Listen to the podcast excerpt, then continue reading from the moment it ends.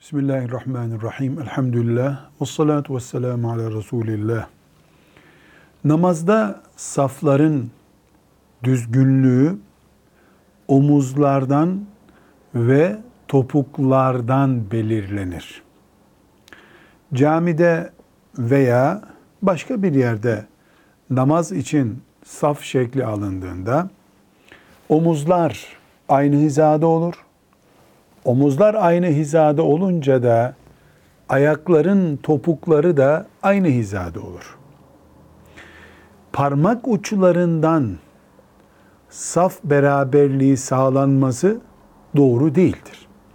Çünkü eğer parmak uçlarını saf düzgünlüğü için ölçü kabul edersek, mesela 40 numara ayakkabı giyenle 45 numara ayakkabı giyenin ayak uzunlukları farklı olduğundan parmak uçlarını birleştirdiğimizde omuzlar da e, dizler de aynı hizada olmamış olur.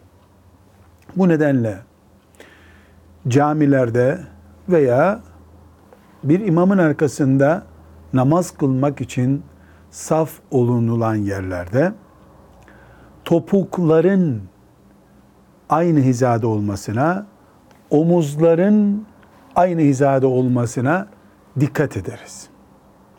Parmak uçlarının aynı hizada olması sağlıklı bir ölçü değildir. Özellikle camilerde halılara ip çizilmesi veya halıda bir işaret konması esasen gerekli değildir. Ama maalesef camilerde saf düzeni başka türlü sağlanamadığı için böyle bir zorunluluk ortaya çıkmıştır. Halbuki bizim için saf çok kolaydır. Omuzlarımız aynı hizada olur. Topuklarımız aynı hizada olur. Safımız düz olur. Düz olan safa Allah'ın rahmeti daha kolay iner.